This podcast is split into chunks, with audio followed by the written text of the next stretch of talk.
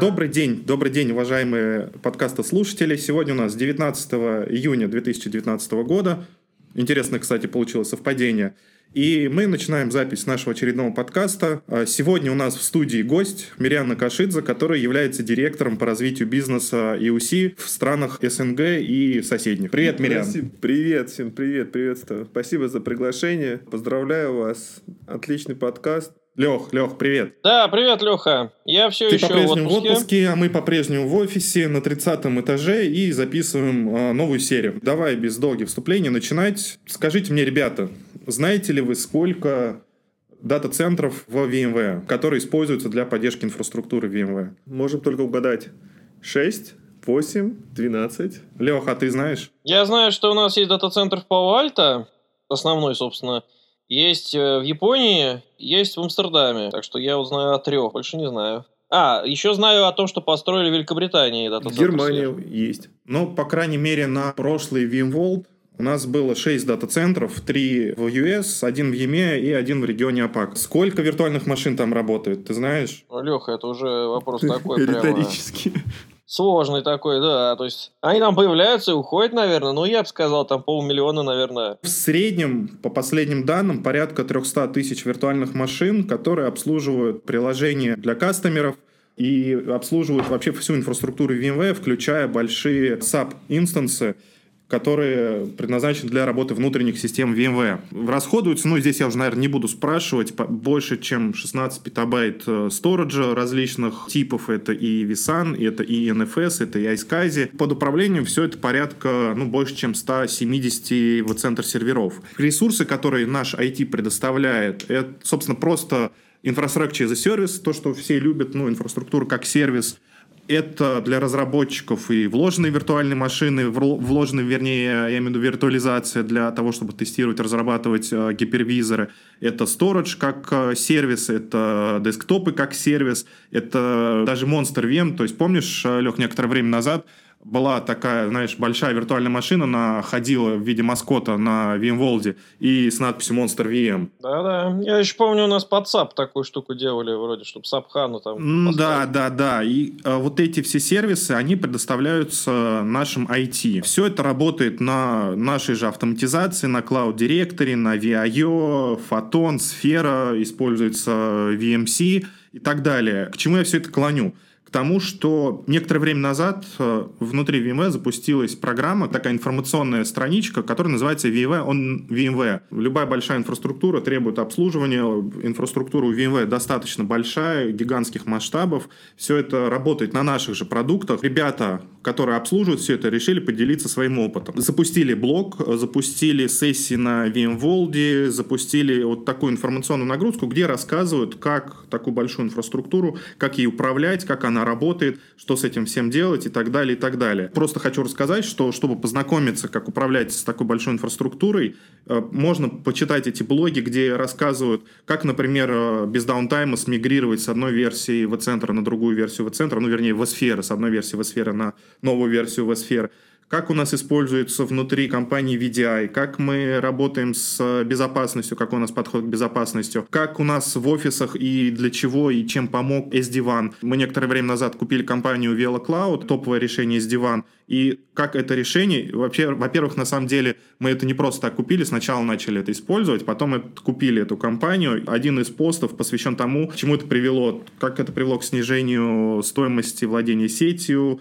как, какие бенефиты вообще получил IT и так далее. Как мы используем э, VMware Cloud на AWS, то есть чем помогает наша гибридная инфраструктура. Вообще, как запускаются лабы на VMworld с использованием тоже гибридной инфраструктуры и так далее, и так далее. То есть ссылочки на вот эти все информации я дам, чтобы ознакомились с тем, как управлять такой большой инфраструктурой. У меня вот такая вот интересная информация, Лех. Там же описано не только просто, как мы используем, но и best practices, и вообще, как э, применяют, и лучшие практики при внедрении и использовании наших продуктов, потому что Наши IT, несмотря на то, что они используют продукты VMware, все равно какие-то ноу-хау свои имеют и выкладывают э, информацию о том, как какие-то задачи решают. Такая вот интересная... Ну, там огромная инфраструктура, да, конечно. да, интересная такая новость, Лех. А по нагрузочному тестированию там статейки есть? Слушай, на самом деле не знаю, есть ли по нагрузочному тестированию. Ну, наверняка есть, потому что у нас есть отдельный performance team, который занимается тем, что э, тестирует э, те самые configuration maximums и валидирует, э, насколько новый гипервизор или любые продукты выдерживают нагрузку. Да, вот это многие заказчики просто нас спрашивают про как раз-таки результаты нагрузки, тестирования нагрузки для разных продуктов. Ну, в частности, для того же AirWatch, например. У нас э, в об, об, облака AirWatch, соответственно, в дата-центрах там проходят периодически нагрузочное тестирование. Ну и вот э, статья об этом, к сожалению, была опубликована только один раз, довольно-таки давно о том, что там ну, порядка сразу по 80-100 тысяч устройств там заводили общим количеством, там, по-моему, 700 тысяч вот неких искусственных, я так понимаю, эмуляторов э, устройств и смотрели, с какой скоростью вообще, в принципе, ферма AirWatch там с этим справляется, например. Для собственных нужд это делали, но результаты публиковали. Вот, вот такого плана было бы, конечно, хорошо иметь под рукой, чтобы планировать инфраструктуру. Ну, вот так наш IT делится вот такой, а, нельзя назвать совсем внутренней, но полувнутренней информацией об использовании инфраструктуры. Ладно, Лех, давай, о чем ты сегодня расскажешь? Ну, вот ты упоминал про безопасность. А, соответственно, в этой канве как раз довольно-таки интересное общее видео про э, тематику Identity Management вышло, в которой многие вопросы, касающиеся безопасности, освещены. Вот, например, тематика там аутентификации, авторизации. Мирян, ты знаешь, это чем отличается аутентификация от авторизации? С удовольствием тебя послушаю. Ну, ты скорее не меня послушаешь, это довольно-таки известный человек э, в январе вот End-User Computing э, подразделение, Питер Бьорк, или, как некоторые в шутку называют ее, Петей Боргом. Петя Борг. Да, рассказывает про ну, довольно-таки глубоко, причем рассказывает про разные основные вещи, касающиеся identity management. Ну, начиная с того, что это вообще, что это вообще такое, зачем оно нужно. Дальше вот как раз тематика аутентификации, авторизации в э, некий единый, э, некую единую службу, э, соответственно, предоставления доступа к бизнес-ресурсам. А дальше вот виды такого доступа, то есть так называемый claim-based access, то есть э, на основе там, однократных запросов, э, запросы на основе сертификатов, федерация доступа, когда мы из разных доменов подключаемся к бизнес-ресурсам. Дальше там многофакторная аутентификация, то есть разные нюансы он описывает. Довольно-таки интересное видео. Питер э, некоторое время назад, где-то, насколько я помню, полгода назад, проводил тренинги внутренние для сотрудников технической поддержки в январе, где как раз-таки рассказывал про то, как пользоваться, ну, настраивать и траблшутить Identity Manager. Довольно-таки нетривиальные продукт среди end Я был однажды на обучении Пит, Питера Бьорка и помню вот эти презентации, когда 100 слайдов и на каждом просто куски какого-то кода, сертификатов, э, запросов и так далее. Ну вот 100 слайдов это было давно, сейчас уже там 500? порядка 300 слайдов, 400 слайдов, Леха уже растет. С ума сойти. Питер растет, вот, но здесь э, довольно-таки сжатое видео, как раз где, я бы сказал, самое интересное, и как раз-таки без э, кода там и каких-то выкладок, а здесь более на уровне концепции он рассказывает все. Вот, поэтому я советую посмотреть, как раз чтобы, ну, если даже многие вещи тут известны, то после этого видео складывается некая единая картинка, довольно-таки такая Удобная, Я знаю, чем будет этим летом заниматься Мириан. Он недавно заступил на эту должность. И вот чтобы познакомиться с внутренней кухней IDM и End-User компьютинга, мне кажется, ему нужно вот эту презентацию отправить. Да, присылайте, пожалуйста, да. свободного времени. Ну, у тебя куча свободного времени, да?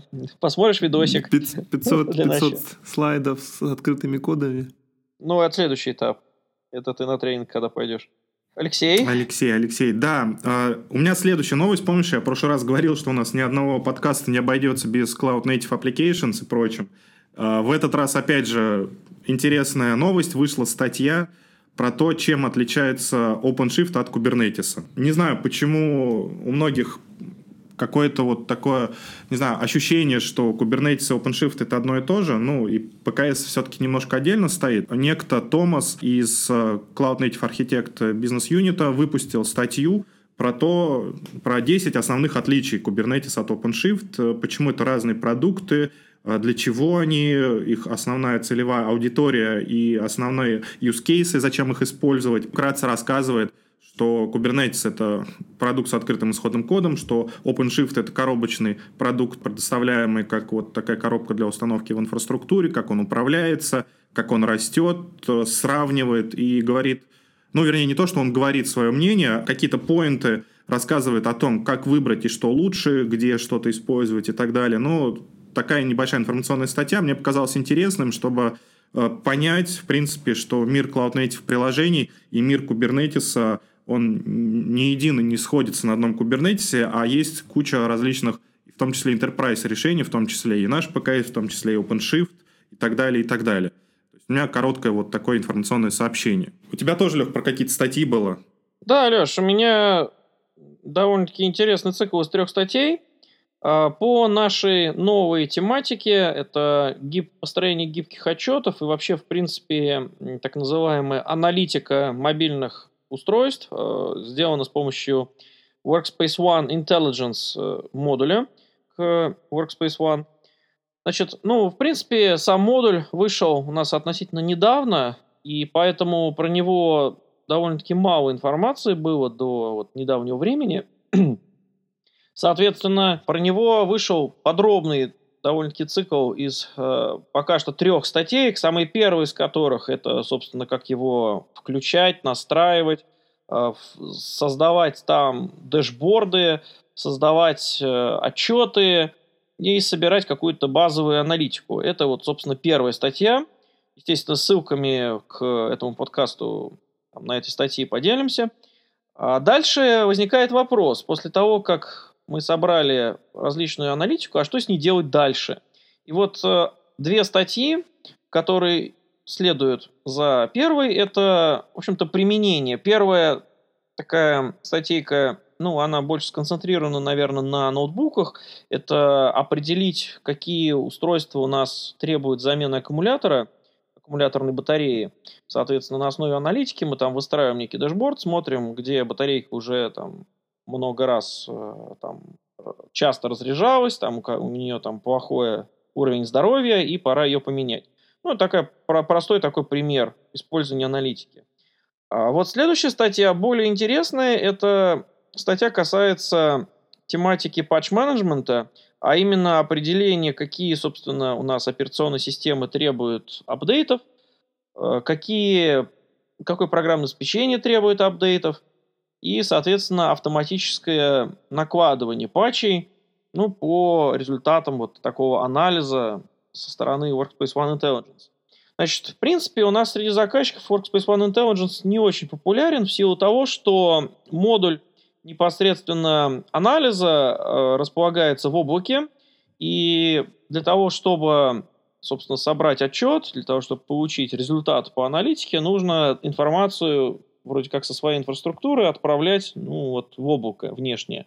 Это, конечно, многих смущает, но вот здесь стоит понимать, что в принципе отправляемая информация, которая идет через э, непосредственно ну, ферму AirWatch, через модуль отправки там, она, во-первых, контролируема, то есть можно видеть, что, собственно, отправляется, но и, во-вторых, по большей части, я бы сказал, даже на 100% обезличено. То есть там идет идентификатор устройств, которые, в общем-то, ни, ни о чем не говорят сами по себе. Поэтому здесь вот с точки зрения там отдела безопасности, если они готовы рассмотреть более подробно, а, собственно, какой состав передаваемых данных, то, в принципе, вот среди заказчиков некоторые уже, ну, посмотрев, э, проанализировав, решили, что, в общем-то, ничего такого страшного там нет, и, в общем-то, удобство а, получения вот этих результатов аналитических, э, аналитических отчетов, их использования, они перевешивают вот этот некоторый, некоторый нюанс с, с размещением инфраструктуры, вот этой выпуска инфраструктуры в облаке. А, насколько я знаю, там применяются обработчики, ну, видимо, сходные с тем, что используется там у IBM, там Watson, скажем, там или, или аналогичная там машина-молотилка от, от, Амазона. И именно поэтому, в общем-то, вот этот модуль, он в текущий момент в облаке располагается. Вот. Но, тем не менее, вот... Да, важно понимать, что вся информация обезличенная. Да, здесь вот это важный момент. И, в общем-то, вот эти три статейки, я думаю, их как минимум стоит просмотреть на предмет того, а, собственно, что можно получить, использовав, используя модуль, модуль аналитики непосредственно. Лех, а ты знаешь, что такое Блюмидора? Ну, насколько я помню, Леша, это был набор расширений, вернее, компания, которая делает набор расширений для Verialize Operations, э, которая позволяет там добавить некоторые ресурсы, которые Verialize Operations понимает. Вот это то, что я знаю. Да, совершенно верно. Это компания, которая разрабатывает пакеты расширений для продуктов Verialize и позволяет, как ты правильно сказал, увидеть больше, интегрироваться с различными системами и вычислительными, и Cisco, и HP, и Lenovo, и Dell EMC с различными сториджами, включая NetApp, и тот же HP, IBM и сетевой инфраструктуры и много чем еще, там и гиперконвергентной инфраструктуры с платформами виртуализации, и Амазоном, и Hyper-V. Ну, короче говоря, пакеты расширений для мониторинга всего-всего-всего-всего. Здесь интересно то, что Blue Midora э, запартнерилась с VMware, или мы запартнерились с RIM, или мы как бы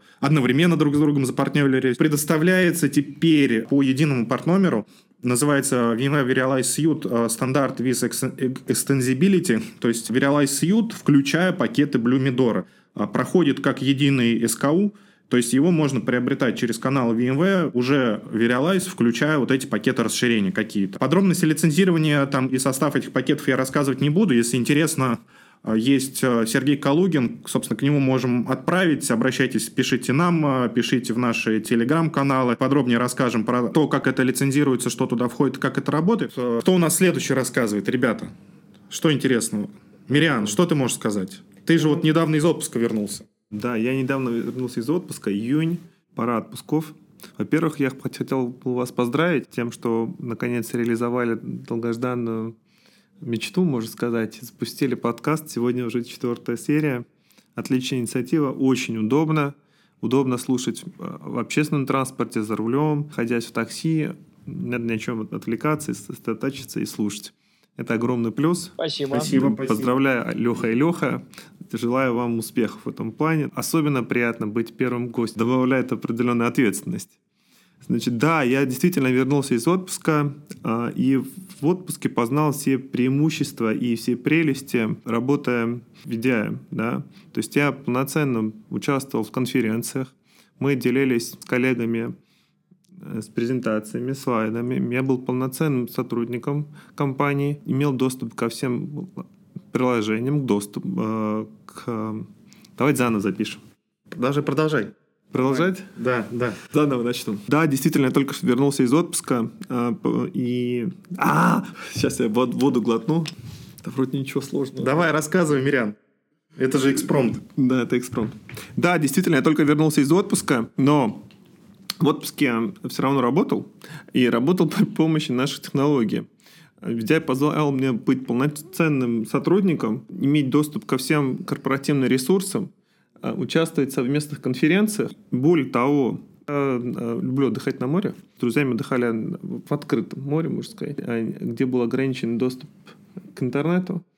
И весьма ценным было электричество – на лодочке практически его нет. У меня очень быстро разрядился ноут, но это мне не помешало. Я взял ноут у друга. При помощи друга ноута я подключился к нашему там, виртуальному рабочему столу. Интересный use case. То есть с бокалом вина, сидя на лодочке, ты участвовал в конференциях. Не только в конференции, но и ко всем корпор... доступ имел ко всем корпоративным данным. В частности, мне надо было отправить репорт по форкасту, мне надо было э, посмотреть отчеты по сделанным сделкам и э, отправить еще определенный файл. Вот без доступа к корпоративным сетям с ограниченным сетью. Как вы знаете, там на лодке особенно Wi-Fi нет, только работает только GSM. Он очень медленный интернет. Для этого было достаточно для того, чтобы подключиться к нашему ЦОДу, открыть свой рабочий э, стол и полноценным быть сотрудником. И это тот случай, когда действительно продаешь то, что пользуешься. То, с чего я сегодня начал. VMware он VMware на самом деле удобно. Это очень удобно, и я думаю, что э, это глобальный тренд по поводу удобства работы, организации рабочего э, места сотрудников. Более того, Дмитрий Анатольевич э, недавно, буквально 11 числа, на форуме по организации труда объявил о том, что есть возможность, по крайней мере, идет э, в правительстве размышления на тему того, чтобы сократить рабочий день до четырех это, я думаю, положительная новость для всех, для нас. Но я думаю, что это возможно в перспективе там год-два. Я уверен, что все, как в нашей стране, все быстро не произойдет. В первой стадии наверняка будет 4 официальных рабочих дня, и один, возможно, будет удаленный. И те компании, у которых уже есть развернутая инфраструктура по организации по э, цифрового рабочего окружения пользователя, те только будут выигрывать. Здорово. Лех, ты же тоже в отпуске находишься. Я слышал, ты готовить любишь. Да, слушай, я хотел добавить единственное, что на самом деле вот опыт э, у ряда компаний, помнишь, у нас э, коллега наш, который в январе перешел из, из IBM, рассказывал о том, что у них, например, четко в договоре прописаны дни, когда сотрудник вообще может посещать компанию. То есть там офис рассчитан э, у IBM там на, насколько я помню, там, человек 300, а их там человек было 700 или, или ну, по крайней мере, больше, чем, чем то, на что рассчитан офис. И у них там была посменная, посменный график прихода в офис. То есть, э, в принципе, сотрудники все находятся на удаленке, и есть определенные дни, когда приходишь для того, чтобы что-то обсудить, назначить какие-то переговоры или какую-то встречу, или, в общем-то, повидаться со своим менеджером. И, соответственно, когда приходишь, то берешь с полки какой-то ноутбук, подключаешься к... Ну, он уже, конечно же, подключен к Wi-Fi, и там менеджится, соответственно, с точки зрения там, его обновлений. И через клиент Э, к VDI подключаешься и используешь, в общем-то, свое рабочее место виртуальное. Вот, так что, в общем-то, методика такая, ну, не новая, подход, подходы есть. Готовить я люблю, Леша, отвечая на твой вопрос. Конечно... Да, готовить ты любишь. А, я тут недавно нашел интересную статью. В новостях а, проскочила, причем на самом деле статья научная о том, как а, правильно приготовить блинчик о том, э, как, какой блинчик должен быть идеально. И эту статью э, ребята, которые в крупных технических университетах Новой Зеландии и Франции работают, опубликовали, э, ну, вернее, не опубликовали, они отдали ее на ревью, то есть это означает, что она уже выйдет публикацию официальную, отправили в журнал Physical Review Fluids, то есть физика, блин, Fluids, как это, Лех, как называется Fluids по-английски? Чего Fluids? Жидкостей, жидкости. жидкости. Да. И они э, разработали схему идеального блинчика, чтобы он был идеально круглый, идеально прожарен, идеальная толщина у него была. Разработали, применяя метод Монте-Карло, как правильно подбрасывать блинчик. Я тоже люблю готовить. Очень интересно было почитать о том, как, какой должен быть идеальный блинчик, причем с научной точки зрения. Не просто э, там идеально круглый, идеальной толщины и так далее, а применяя различные математические формулы. Я статью посмотрел, я даже не все понял в ней, хоть у меня и техническое образование, но какие-то выкладки математическо-физические, вот, собственно... Идеально с точки зрения оптимизации огня, или идеально с точки зрения калорий, которые блинчик дает, или идеально с точки зрения... Ну, для начала... Какой он должен быть? Для начала скажем, какой он должен быть идеальный блинчик? То, что Леша сказал, метод Монте-Карло, это метод проб и ошибок. Это значит, что они 100 тысяч раз подбросили блин, и дальше посчитали при как... На 100 тысяч первый? При... Нет, они посчитали при каких его, видимо, параметрах, там, габаритах, э, массе и так далее. Он там не улетел в потолок, не прилепился и, и вернулся на сковородку, в принципе. И, как сказано в статье, они на 40% улучшили однородность блина по сравнению с, вот, с неконтролируемым выпеканием, то есть когда они под контролем вот все вот это держат. И изначально они, да, они думали о том, что движения, которые вот все используют, не совсем оптимальны, но вот так или иначе они метод методом проб и ошибок подобрали идеальный параметр. И достигли вот идеальной однородности, контролируемости выпекания. Собственно, статью мы выложим, это просто интересно почитать. Я не думал, что такие статьи выкладывают в научные журналы. Такая статья хорошо под масленицу пошла. Да, да, да. Ну, давайте, ребят, завершать. У нас осталось э, две темы. Мирян Да, да, я, э, у меня очень короткий вопрос. Прежде чем задать вопрос, у меня к вам есть пожелание. Как вы знаете, технологии двигаются со скоростью света вперед. Например, э, радио потребовалось 38 лет в свое время, чтобы набрать рыночную аудиторию примерно 50 миллионов слушателей. Телевидению спустя много лет понадобилось 13 лет для того, чтобы набрать ту же самую количество аудиторию. А iPod недавно 50 миллионов пользователей собрал за 3 года. Надеюсь, вашему подкасту Ой, спасибо, Мирян, спасибо. когда наберете 50 миллионов слушателей, будем вместе отмечать это на круизе Сан-Тропе А лучше- Монако. Или Лучше Монте-Карло. 50 миллионов лайков. 50 миллионов лайков, договорились. 50 миллионов лайков, да, потому что 50 миллионов слушателей. Мирян, а у тебя, кстати, вопрос был с количеством людей. Да, как раз как с количеством людей. Дорогие подкаст-слушатели, как правильно обратиться? У меня вопрос. Сколько, по-вашему, сотрудников в российском офисе в январе? Хм, на самом деле я тоже знаю только примерную цифру. Ну, посмотрим, кто ближе придумает. Да. ну давайте тогда. Либо кто-то угадает, либо кто более, наиболее точно ответит, наиболее близко. Отлично. Небольшой сувенир от компании, российского офиса компании VMware за правильный ответ будет доставлен тому, кто правильно ответит. Соответственно, ответы принимаются в канале Telegram Verialize и в канале Telegram Workspace ONE. Э, Мы смотрим временную метку по двум каналам, кто быстрее ответит. Э, Время публикации подкаста и выкладывания его в каналы в эти, ну, оно будет одинаковым, с различием там в 2-3 секунды. Все, всем спасибо, всем до свидания. Спасибо, Мирян, что сегодня поприсутствовал на записи. Да, спасибо, спасибо Спасибо, Лех, за то, что да, э, что поприсутствовал второй раз удаленно. Ты когда возвращаешься, Лех? Ну, на следующей неделе уже выйду. А, то есть на след- следующий подкаст мы уже пишем вместе из офиса. Да, уже говоря об удаленной работе, вот да- даже записываем мы, говоря о удаленной работе, удаленно. Нет, Леш, не все так просто. Я не совсем выхожу, а скорее еду сразу в командировку. Так что следующий подкаст я, видимо, буду с вами из Минска писать. О, ребят, кто будет в Минске, пожалуйста, к Алексею. А если кто-то из Минска первый угадает ответ на вопрос, то Алексей сразу доставит вам приз. Лично. Лично, лично, да. С автографом. Автографом Алексея, да. Ну все, всем всем спасибо, всем пока. свидания. Спасибо. Пока-пока, услышимся. Пока. Счастливо, ребят.